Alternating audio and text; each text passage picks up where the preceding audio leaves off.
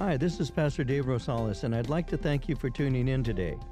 If you've been impacted by these Bible studies, we'd like to hear from you. Whether you're listening through iTunes, Google Play, or any other platform, tap on the stars and leave us a review. Support for this podcast comes from your generous gifts and donations. If you'd like to support this ministry, would you consider partnering with us? Visit our website at calvaryccv.org and click on Give. You can leave us a one time gift or set up a recurring general donation. Thank you for your support. And now let's begin today's message.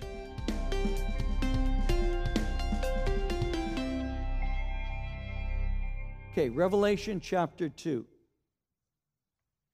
verses 8 through 11. We're looking today, as we continue our series in the book of Revelation, we're looking today at the church of Smyrna, which is also referred to as the suffering church. And is this my, my way of teaching? I'm going to lay a few things by reminder, by way of reminder in my introduction, and lay some things out, give you some details for those of you who take notes and want to have information pertaining to this church. And then we're going to get into our study and look at its application. And so I give information, I give a context, I develop a foundation, then move to application. That's how I do it. And so hopefully uh, it'll be something that today we all can profit from. So beginning at verse 8, Revelation chapter 2, and reading to verse 11, Jesus said to the angel of the church of Smyrna, Write, these things says the first and the last, who was dead and came to life. I know your works, tribulation and poverty, but you are rich. And I know the blasphemy of those who say they are Jews and are not, but are a synagogue of Satan. Do not fear any of those things which you are about to suffer. Indeed, the devil is about to throw some of you into prison, that you may be tested, and you will have tribulation 10 days. Be faithful until death, and I will give you the crown of life. He who has an ear, let him hear what the Spirit says to the churches. He who overcomes shall not be hurt by the second death. So we are looking at letters from Jesus found in chapters 2 and 3 of the book of Revelation. We've already looked at the first letter, the letter to the church of Ephesus. And as we looked at this letter, as we saw, this was a church that was very busy. It was known for many good things. And Jesus gave them commendation because they worked tirelessly. They endured pressure. They lived with purity. They tested apostles. And they didn't become weary doing all of this. But in spite of all of these things, Jesus still said that I have something against you. In verse 4, he had said, I have this against you that you have left your first love. They've left their first love. In other words, their love for Jesus had grown from fiery to indifference. The fire of their first love had slowly started going out. And the warmth of their love gave place to traditionalism, and traditionalism gave place to doctrinal orthodoxy. They believed the right things, but they didn't have the fire of love for Christ. And, and uh, this is something Jesus is speaking to them about. We remember that the Apostle Paul had issued a warning to this church when he was in a place called Miletus and was speaking to the elders of the church of Ephesus. We remember that Paul had told them that they were going to endure challenges. They needed to remain alert. And so in Acts 20, verse 28, Paul had said, Guard yourselves and God's people, feed and shepherd God's flock, his church, purchased with his own blood, over which the Holy Spirit has appointed you as leaders. So he warned them in advance that they needed to continue feeding that church the word of God. What Jesus is warning them, and in Revelation chapter 2, we saw that he had told them to once again do what he called their first works. Now, the first works are, are the ones that, that flowed from their deep love for him. And so, Jesus' word to the church of Ephesus was found really in three words. His remedy was remember, repent, and return. So, as I've mentioned, they have a primary and a personal message, and the primary and personal message was not listened to. So that resulted to the third, which is the prophetic, and Ephesus no longer exists because Jesus had made it very clear that they were to repent. He had said in verse 5 Remember therefore from where you fall and repent. Do the first works, or else I will come to you quickly and remove your lampstand from its place unless you repent. He made it clear if they didn't repent, he would, he would remove their lampstand. The lampstand, we know according to chapter 1, verse 20, is the church. He is saying, if you do not repent, your church will no longer exist. He didn't mean that people would lose their salvation, but that the church would forfeit its place of being a light and a witness. Well, they didn't repent, and their lampstand was removed. I've had the opportunity of visiting the ruins on two occasions, the ruins of the church of Ephesus. And that's all there is. It's really, there's really no ruins at all. The city is an ancient city, but there's no evidence that the church ever existed there. Charles Feinberg, one of the, uh, the commentators that, that, that I learned from, uh, speaking of this, said Ephesus is a city now wrapped in the mantle of Islam. The light of the church has indeed been moved. Ephesus tried to make her paradise here on earth, and in doing so, allowed her love to grow cold. And so he spoke concerning that, that, that word to the church of Ephesus. And, and now we're, being, we're going to be looking at the letter to Smyrna. Now, again, in my introduction, I mentioned that, that each letter has three practical applications. You have the primary. The primary uh, speaks of having a direct bearing on the churches represented. It has the personal, because each church had people needing to hear what the Spirit says. And then you have what is called the prophetic, which would give to us the seven stages of the life of the church from, from Pentecost to the rapture. And so Jesus began each one of these letters by addressing the pastor or the angel of the church. We just saw that in verse 8, where it says, To the angel of the church in Smyrna. So he began these letters by addressing the pastor or the angel of the church. The word angel is translated um, messenger. And so Jesus intends to commun- communicate a message to the church through his messenger. And he does it through a letter to the church delivered to them by the pastor. And that's what he continues to do to this day. His message is revealed to his messengers and to the church. His will is revealed through his word and is accurately taught empowered by the Spirit, that pastor delivers it. So, as a pastor, I've been given the charge of proclaiming the truth of God. I'm commanded to carefully present the whole counsel of God, and that's because God's word is able to instruct us and it builds us up in the Lord Jesus Christ. So, when Jesus and his word are neglected in the church, love's fire begins to go out. And that's what happened in the early church. That's what happened in Ephesus. You see, Again, the prophetic message was not, was not heard by the existing church. And it was a prophetic warning to that church as well as to churches throughout history. The warning do not forget why you were established. You were established to bring glory to God. And if you drift away from this, your lampstand will be removed.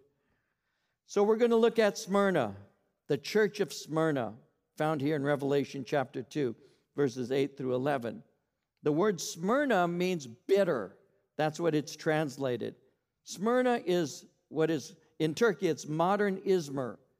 And Smyrna during that day was a prosperous seaport. It had a population of some 200,000. It was located 40 miles north of the city of Ephesus. History doesn't record when the church was planted. Some think that Paul planted the church on his third missionary journey.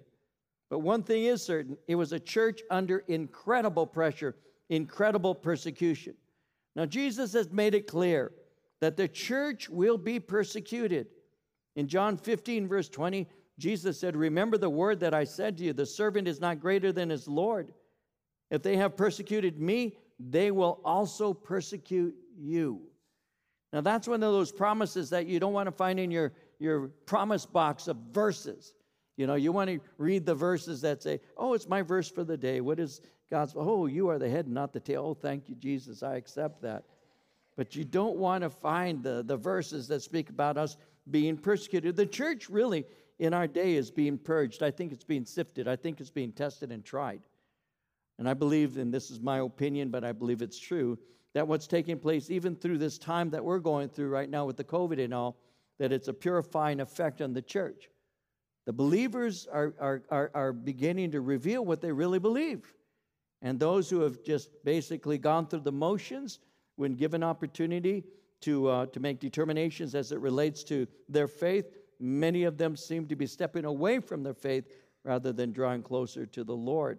And that's what persecution has a way of doing. It has a way of purifying. And Smyrna was going through persecution and being purified. Now, Smyrna received its name from a Hebrew root word that means bitter, myrrh. And myrrh is a gummy resin taken from a tree that has a bitter taste.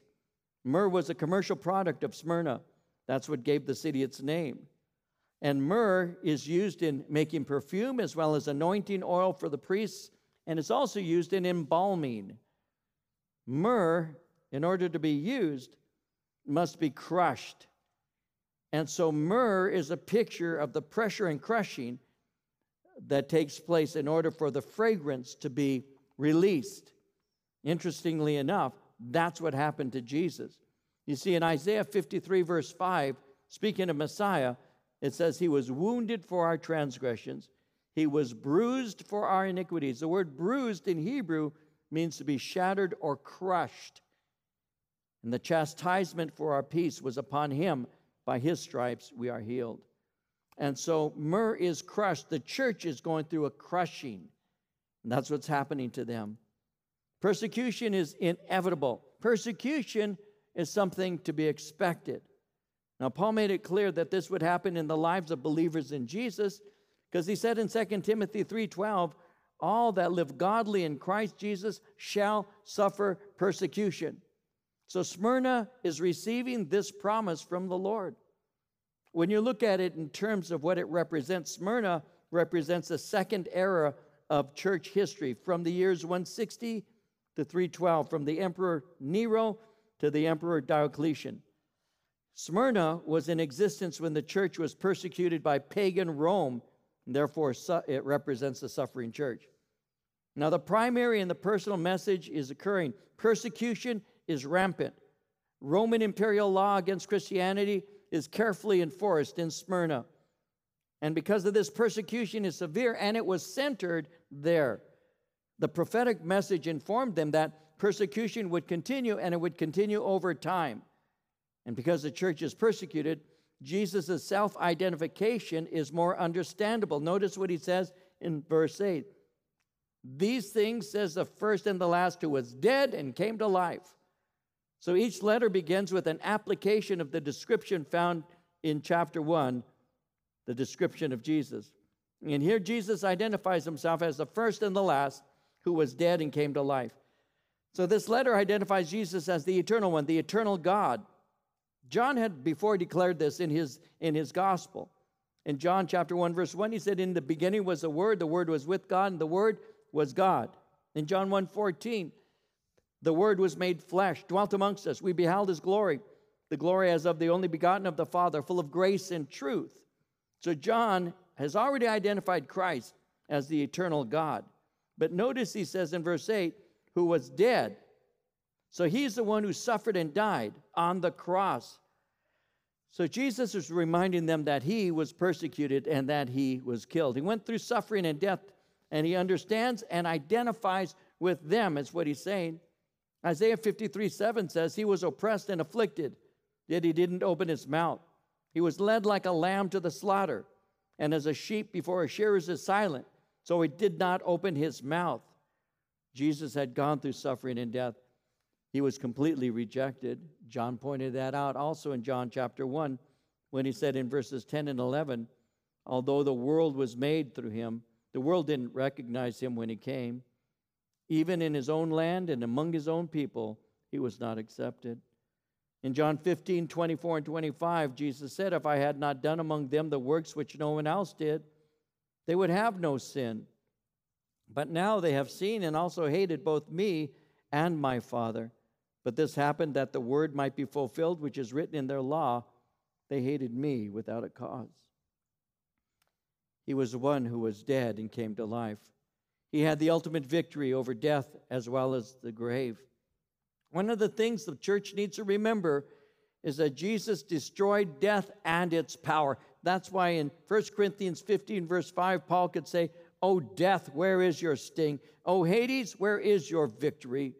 In 2 Corinthians 13, 4, he was crucified through weakness, that he lives by the power of God. You see, we should take that to heart because we too shall triumph. And, and this church, Smyrna, though they're going through hardship, difficulty, persecution, poverty, they should take it to heart because in Christ they're victorious. The psalmist in Psalm 60, verse 12 said, With God we will gain the victory. He will trample down our enemies. And that's true. God will take care of us. We have nothing to worry about. God is on the throne. He will provide for us. He is with us. Don't forget that. Because one of the things the enemy is trying to do right now is to undermine our hope. He's trying to undermine the hope of the church. We think we've lost. We haven't lost. We're in the book of Revelation. We're going to get to the last page of this last book, and we're going to see that in Christ we won. And we need to understand that because the church is forgetting that right now. We're acting like we're unbelievers in many places. We're closing doors to churches. People are afraid to come to church. They're afraid to have fellowship. Well, well, the world isn't afraid to go to a bar. The world isn't afraid to go and get a tattoo. The world is not afraid of going and buying weed. The world is not afraid of protesting, but the church is afraid to gather to worship Jesus Christ? I don't think so. That's why we gather in the name of Jesus Christ. That's why we do. Because we trust him and we are victorious in him. You need to understand that. In 1 Corinthians, the Bible tells us in chapter 6, verse 14, God both raised up the Lord and he'll raise us up by his power. So, what do I lose if I die? Nothing. I gain everything. I get to see Jesus Christ face to face. Well, people are saying that's nice, but later, how about, you know, give me another week or a month, another two years, 10 years? I, I say, you know what? Whenever, Lord, when you want to take me, that's soon enough. It's ready. I'm not going to do anything to get myself killed sooner. I'm not going to kind of, you know, um, I'm not going to do anything to presume upon him. But, you know, yesterday we remembered the homegoing of my pastor, Chuck Smith.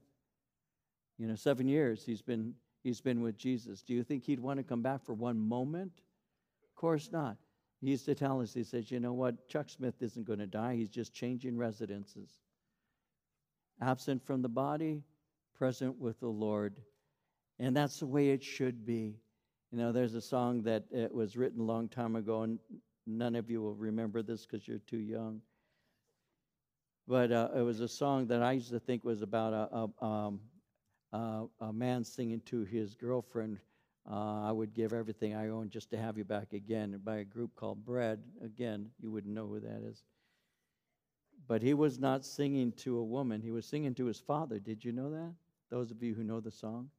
He wasn't singing to a girl. His father had died. And he said, I would give everything I own just to have you back again. And I thought about that, you know, when that song uh, came to mind after my dad went home. And, and I wouldn't. I would never want my dad mad at me coming back here. Are you kidding me? my dad wouldn't want to be here. My dad is beholding the face of the Lord. My dad in heaven is having fellowship with those who've loved Jesus and gone before. No, no. See, so heaven to me isn't an escape of any sort. Heaven to me is home. And one day I will get to go home to be with Jesus and to be with family and friends. I'm looking forward to it very, very deeply and all of that. And so for me, you know, going through what we go through is just steps towards the ultimate goal of being with Him. And, and God raised up the Lord Jesus Christ. He will raise us up by His power also. Keep that in mind. Now, the Roman persecution of the church lasted for two centuries. So, in this age, the church was crushed and yet yielded a sweet fragrance to God. Now, remember, to the Ephesians, Jesus had a word of rebuke. They had left their first love. But to this church, he has no rebuke. They're under tribulation for their faith in him. When you look at the seven churches, Smyrna and then Philadelphia are the only two churches that received no rebuke from Jesus. You see, their trials and persecutions had purified their faith. And through it all, they remained faithful. You see, false believers are not willing to endure affliction, and their false faith is revealed by it. People will hold on until it comes becomes rough. And Jesus spoke concerning that in Matthew 13 when he spoke about the seed that produced that that that began to wither and die. Why? Because opposition to the word of God had come and they they produced no fruit. Well, the bottom line is that a true believer, uh, though we may be under pressure and, and, and conflict in inside and out, yet we hold fast to the one who saved us and we don't turn away from him. But a false believer, one who's making a false profession of faith, will not endure affliction. They just give up. So, in the face of affliction, trials, and persecution, the church has remained strong.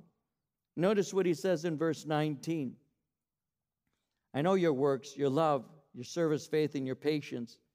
And as for your works, the last are more than the first. That's what he spoke to to uh, to the, uh, the the next church we're going to look at to this particular church he speaks concerning the fact that they have works. They also are holding fast. He speaks of in verse 9, in verse 9, their works, their tribulation, and their poverty.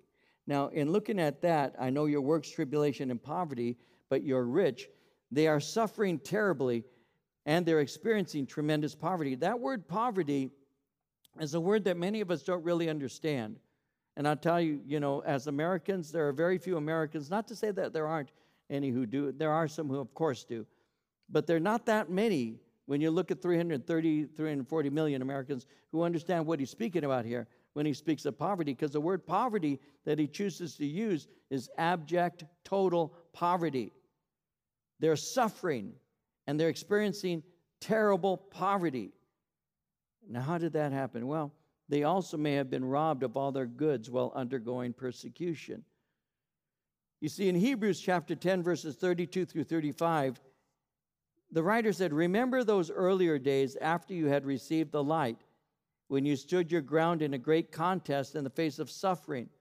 Sometimes you were publicly exposed to insult and persecution. At other times, you stood side by side with those who were so treated.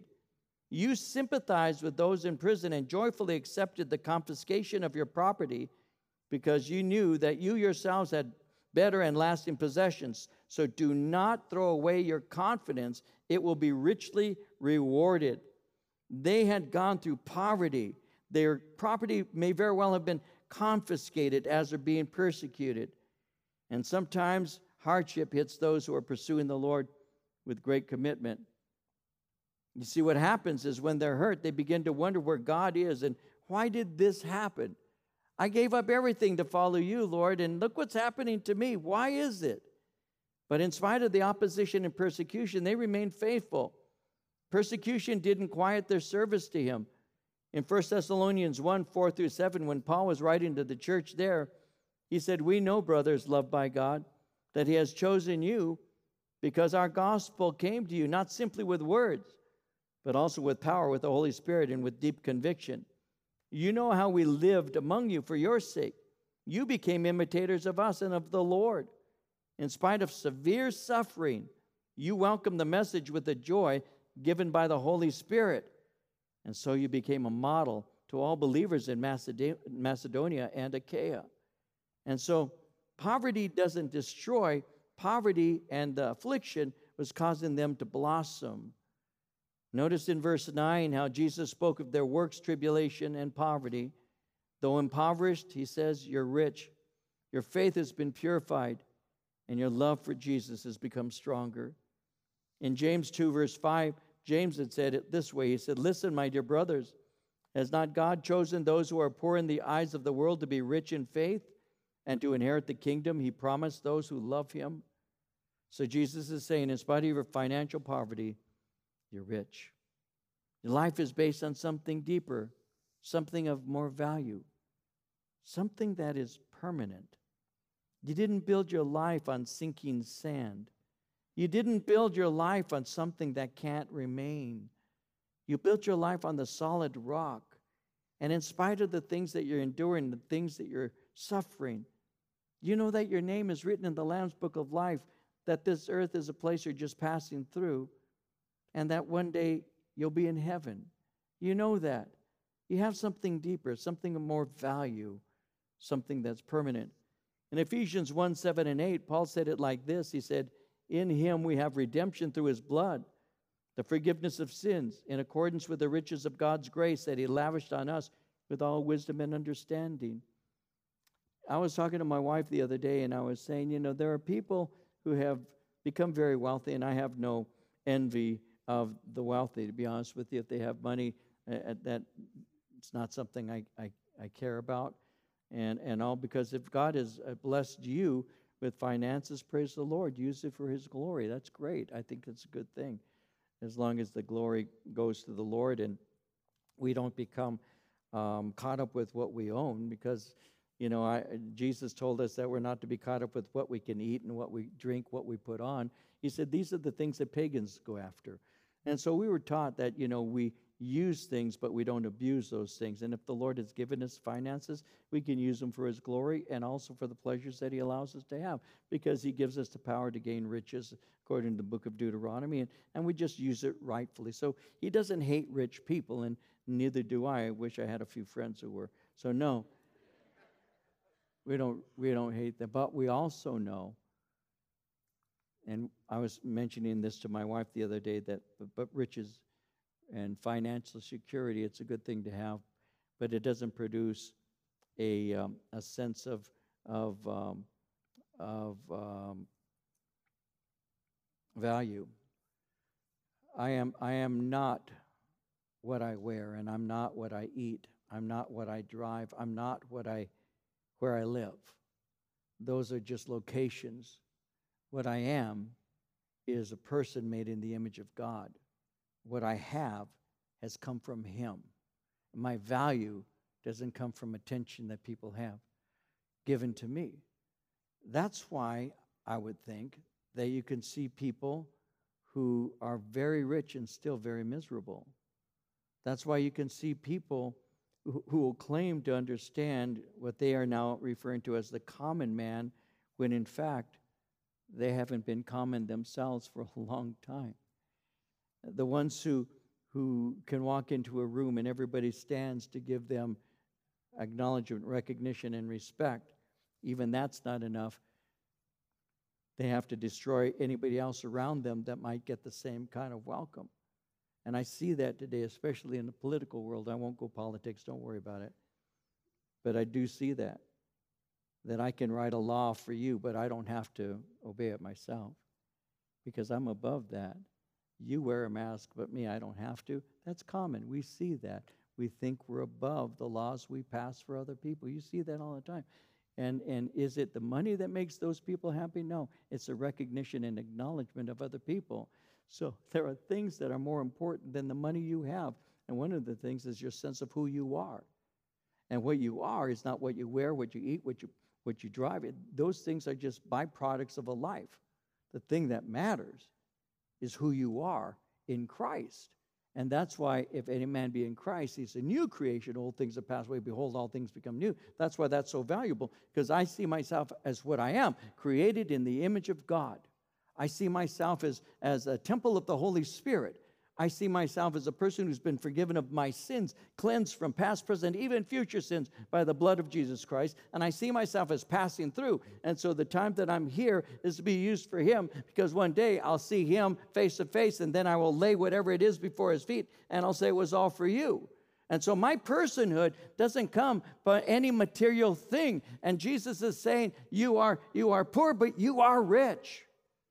You're poor, yes, you don't have the money to go out to a Fleming's, or you don't have the money to go out and drive a Mercedes. You don't have that.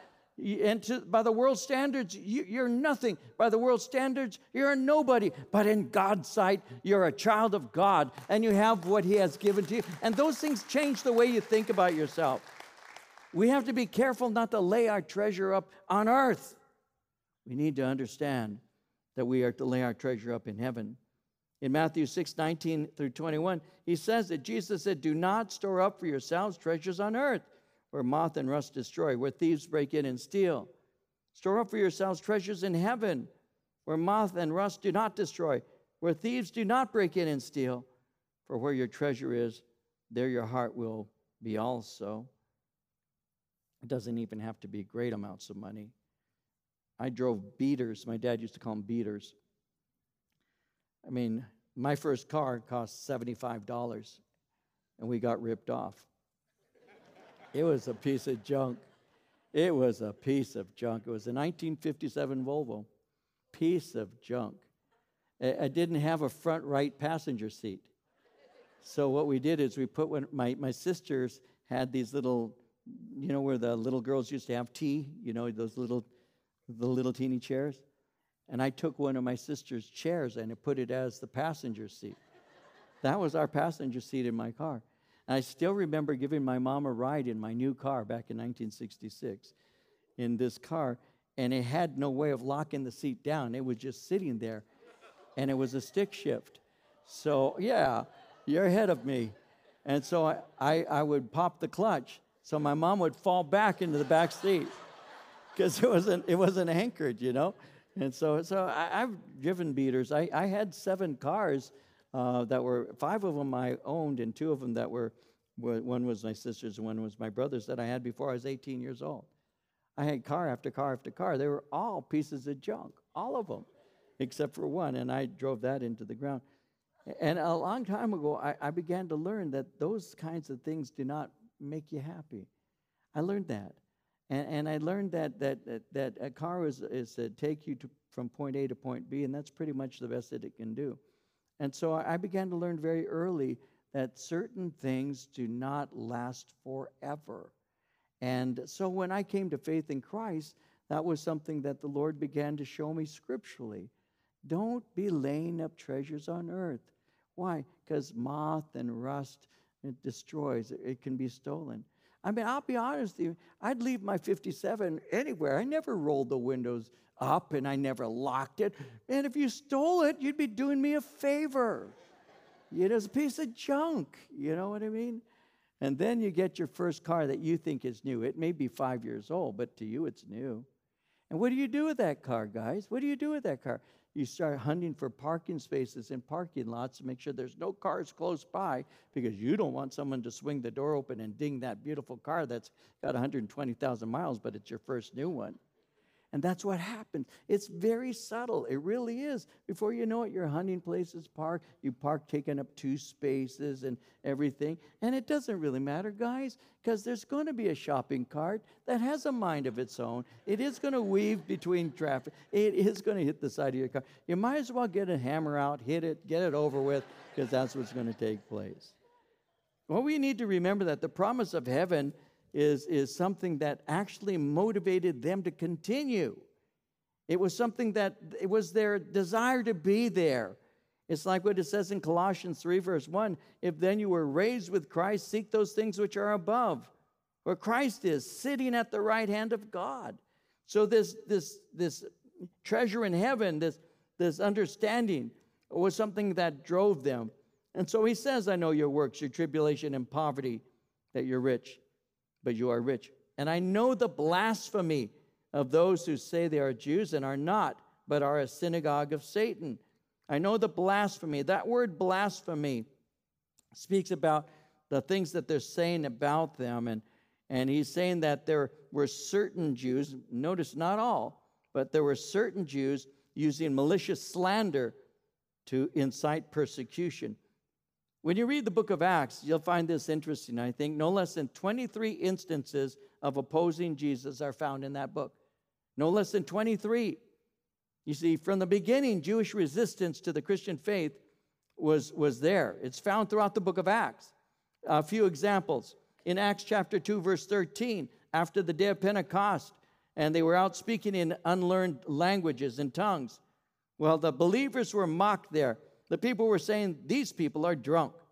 When you get into chapter 4 of the book of Acts, uh, it reveals that there were priests and temple officials and Sadducees who were upset at the resurrection and were coming against the church.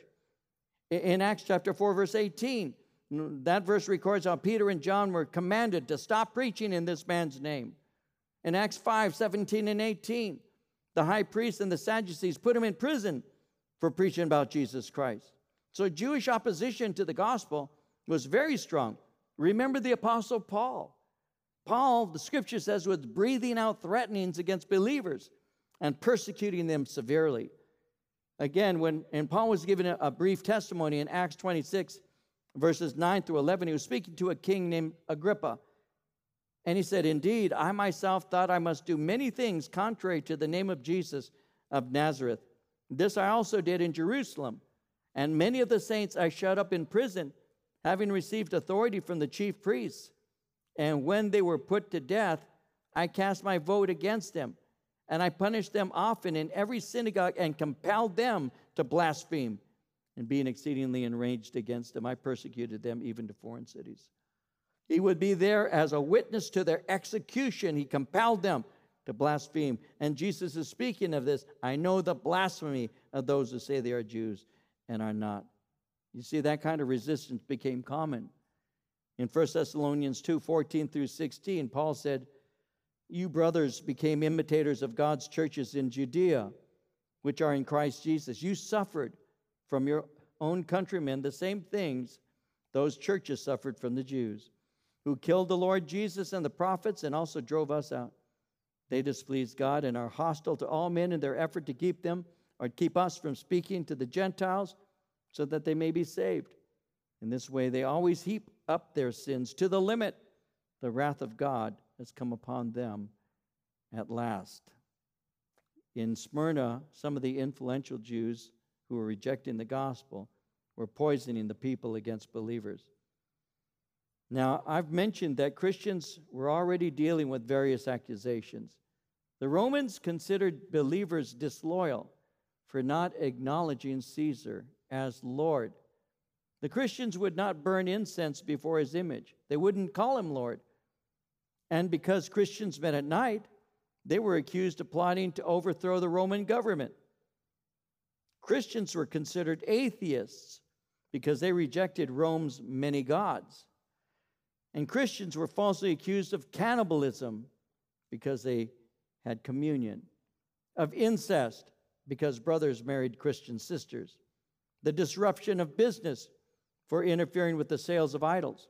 They were considered anti family because of their loyalty to Jesus, of causing natural disasters because they wouldn't worship their gods. And when bad things happened, Christians were blamed.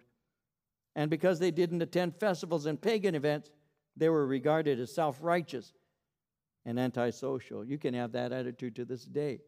You're not going to go to this? Who do you think you are? You're self righteous. Who do you think you are? That happens to this day. So, some influential Jews living in Smyrna rejected Jesus and opposed his followers. Notice how Jesus calls them a synagogue of Satan. He does that because they're opposing God.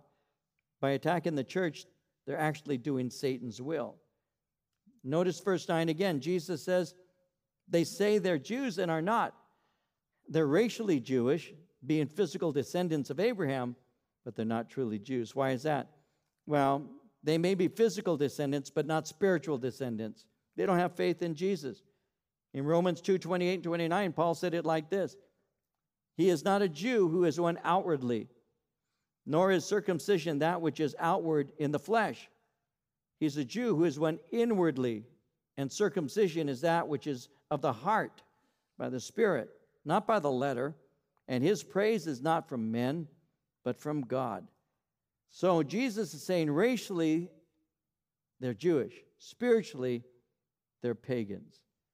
And though they've been enduring persecution, Jesus prepares them for more. Notice verse 10 Do not fear any of those things which you are about to suffer.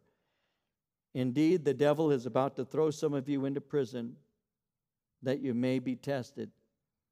And you will have tribulation 10 days. Be faithful until death, and I will give you the crown of life. Notice he doesn't extract them from the time of suffering, he prepares them for it. Notice how he says in verse 10 the devil is about to throw some of you into prison that you may be tested. This is going to reveal the reality of your faith as you endure this attack. Your faith is going to be tested, but you will be victorious. In Psalm 66, verses 10 through 12, for you, O God, have tested us.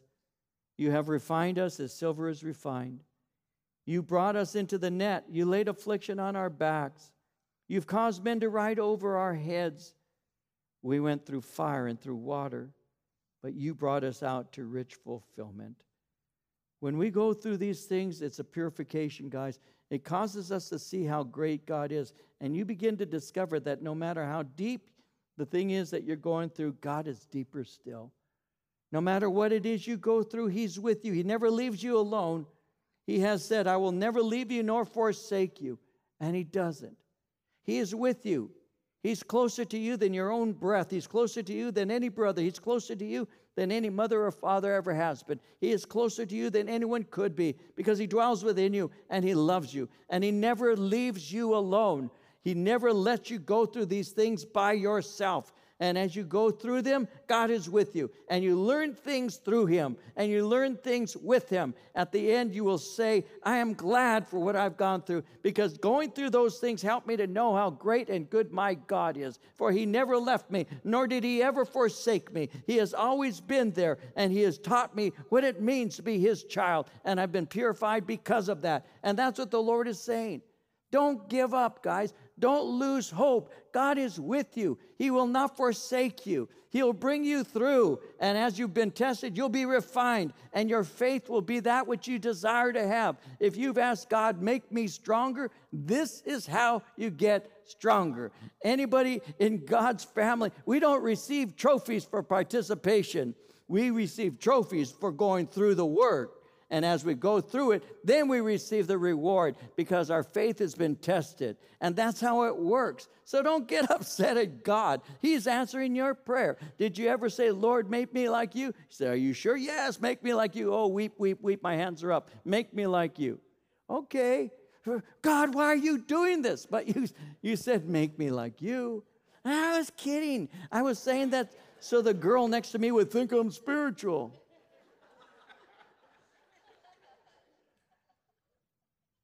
You know, I've read the last chapter and the last words of the last book of the Bible.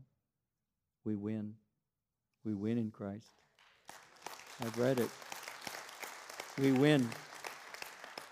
He says in verse 10, You will have tribulation 10 days. So the devil initiated persecution. In other words, it endures for a time, but it's limited. Now, some commentators take this literally. They say they're going to endure 10 actual literal days. They say that the attack would be intense, but it's brief. Other commentators think that this speaks of the 10 Roman persecutions that were enacted by 10 Roman emperors. Because when you look at the history of the church, you see that Nero initiated the first persecution in AD 54.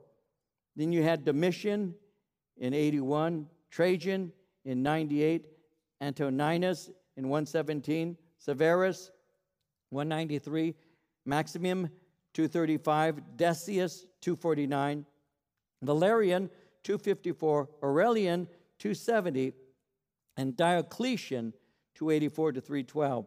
These were all persecutions that were officially sanctioned. It's estimated that from AD 64 to AD 312, 6 million Christians were persecuted to the death. Christianity Today writ, uh, wrote recently that over 70 million have been martyred since the time of Jesus. In 2017, Gordon-Conwell uh, Theological Seminary said that over 90,000 people were martyred over the last 10 years. Over 90,000 died for their faith in 2016 at the rate of one Christian per six minutes. Over 900,000 were martyred over 10 years. 90,000 died for their faith in 2016. One Christian per six minutes. Under Roman rule, Christians were expected to burn a pinch of incense to Caesar. This was to show their loyalty to the government. Believers refused to do so, even though it was only a little bit. Part of the problem was that as they burned the incense, they would have to call the emperor Dominus, which means Lord. If you refuse to repeat the pledge and burn the incense, you are an enemy of the state, a hater of the gods, and either imprisoned or executed. Rome, I mentioned this earlier, was not atheistic. Rome was very religious. Rome recognized the great diversity of faiths. The reason Christianity was persecuted is because Christians would not recognize other faiths. but insisted that there was only one true faith, and that was through Jesus Christ. So the reason for Rome's persecution of the church was that Christians proclaimed that Christ was an authority that was higher than that of Rome and its emperor, and Rome would not tolerate that. And Rome still doesn't. Rome will prosecute you for doing what we're doing right now. The government will do that. This is not much different, except it's not as severe at this moment. There was a bishop by the name of Polycarp. He was the bishop of Smyrna. He was a pupil of the apostle John. He died a martyr's death. When ordered to recant his faith, Polycarp said, I have served the Lord for 86 years. He has never wronged me. How then can I blaspheme my King and Savior? For refusing to honor Caesar and burn incense, he, he was tortured and his body was burned. Persecution continues to this day. I, I don't mention this very often. Some of you are aware of this. Most of you wouldn't be because I don't bring things up like this. But I will share this right now. Uh, I, I've, I've spent, I spent a month in, in India. Um, I went to India twice, two different times, once for 16 days, the other for 14. I, I went to India to minister to Indian churches. And on one occasion, when I was in India, I went to a church service, and the church is interesting. It's a small room, small, small space. The men sit on one side, the women sit on the other. Actually, the men sit in the front, the women would sit in the back because they separate the, the men and the women in these particular churches that I've gone to. And uh, while I was there in India, I met a man, his name was Moses Paulos. Moses is an evangelist. And Moses was invited to go to a small village. If you've been in India, you know that there are many, many small villages all through it. And he was invited to go to a small village to preach the gospel. So he and his son went to this village. As they went into the village, it was a trap. They actually had been set up. And the village elders took him and tied him and his son to a tree that was in the center of the town. And when they tied him to the tree, they took rods and they beat him severely to the point of being unconscious. And he was beaten so badly, he almost died. As they were beating Moses, they sent out for the town skinner. Then that's just what that is. His job is to take a razor sharp knife and peel your skin off of your body until you die. And so they sent for the man to come and torture Moses and his young son to death. But by the grace of God, they couldn't locate him. So they beat him severely to the point where he had to be hospitalized for several weeks, he and his young son. And so as they hospitalized Moses in, in, and all, he finally recovered. And when he recovered, he said, I'm going back. So Moses Paulus went back to the village that tried to take his life. And when he went into the village, they came running to greet him. Now, if I saw a bunch of people running at me as I entered the village, I think I'd be, mm, you know, I got other things to do. But he didn't. He walked in and they said, We've been waiting for you. We've been waiting for you. This is a true story. I'm not making it up for effect. We've been waiting for you. Why? because we have offended your God. How do you know that? And led him to the tree in the center of the village that they had tied him to. The tree was an ancient tree where they did all of their pagan rites and sacrifices and ceremonies. It was the center of their worship, and it was dead. And they said, Your God is mad at us, for we tied you to this tree, and he has killed this tree. And we have been waiting for you to come back to tell us about this God you worship, for he is the one we offended. True story. And Moses shared with him them the gospel. The whole village came to faith in Jesus Christ. So the persecution that the church goes through there's a purpose in it. I went to China. That's another thing I don't tell you about. Years ago, I went to China to deliver Bibles. We Americans have Bibles sometimes in every room.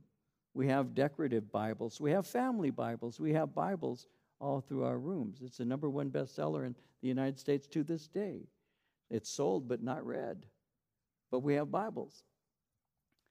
And so the Chinese church at that time did not have it, any Bibles. What they were doing is if I had a Bible, I would actually cut it up by books, 66 books. I would cut out each book and I would give each book to someone to hold for me if I was the pastor. Hold this book for me. And then when I was preparing a study, I would connect with you and I would say to you, I'm going to be teaching out of the Gospel of Luke. I'm going to need chapter 9.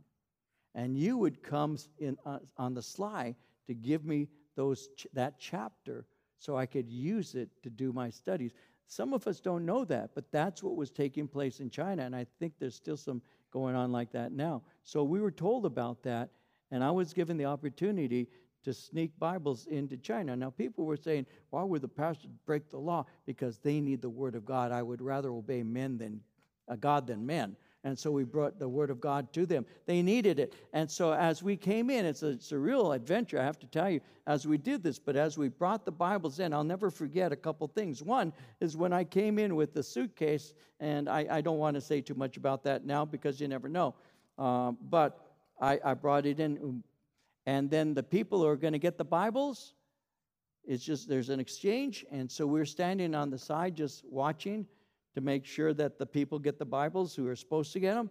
And I'll never forget standing there as I was watching across this airport, and I could see these people who are the couriers standing there looking down at the suitcase, crying. They were weeping. They were weeping because they got the word of God, because they needed God's word as they cried and walked and delivered them. Those are the things I remember. And then I was given an opportunity to meet a man. I can give his name now because there was a code name even then. They called him Panda. And so I met him in a Beijing park. It was late at night. Nobody was in the park. So I went with my with one of the guys to meet this man named Panda. And you walk through this, this park all by yourself. There's police everywhere, but you walk through the park and you sit down on, on a bench next to this man, and your, and your translator is standing next to you as the man just starts to talk. And he says, I was a pastor, I was preaching the word of God. I was arrested for preaching about Jesus Christ. I spent over 20 years in prison. He says, I had seven children. He said, one of them was born to my wife when I was imprisoned. Six of those children are followers of Jesus Christ, but the seventh, without my influence, never came to know him. And I'm sitting there and I'm thinking how spoiled I am as a believer. I have Bibles, I have opportunities, I have things I can do freely. And my, my freedoms are restricted to a degree, but not like that. You want to talk about, about persecution? This church, the church does not know persecution yet, but there is a spirit of resistance today in our beloved United States, and every believer knows that. Every one of us knows that. You say, oh no, come on, Pastor. You're just being dramatic just because it's a church of Smyrna persecution. No, okay. Tomorrow when you go to work, tell people what you really believe. Tell them. Tell them who you're going to vote for. Tell them. Tell them. Unless, you know, maybe you're voting for the one they will. I'm not. Tell them. Tell them what you believe about marriage. Tell them what you believe about gender. Tell them what you believe and see how happy they are with you. How they pat you on the back and say, You know, well done, well done.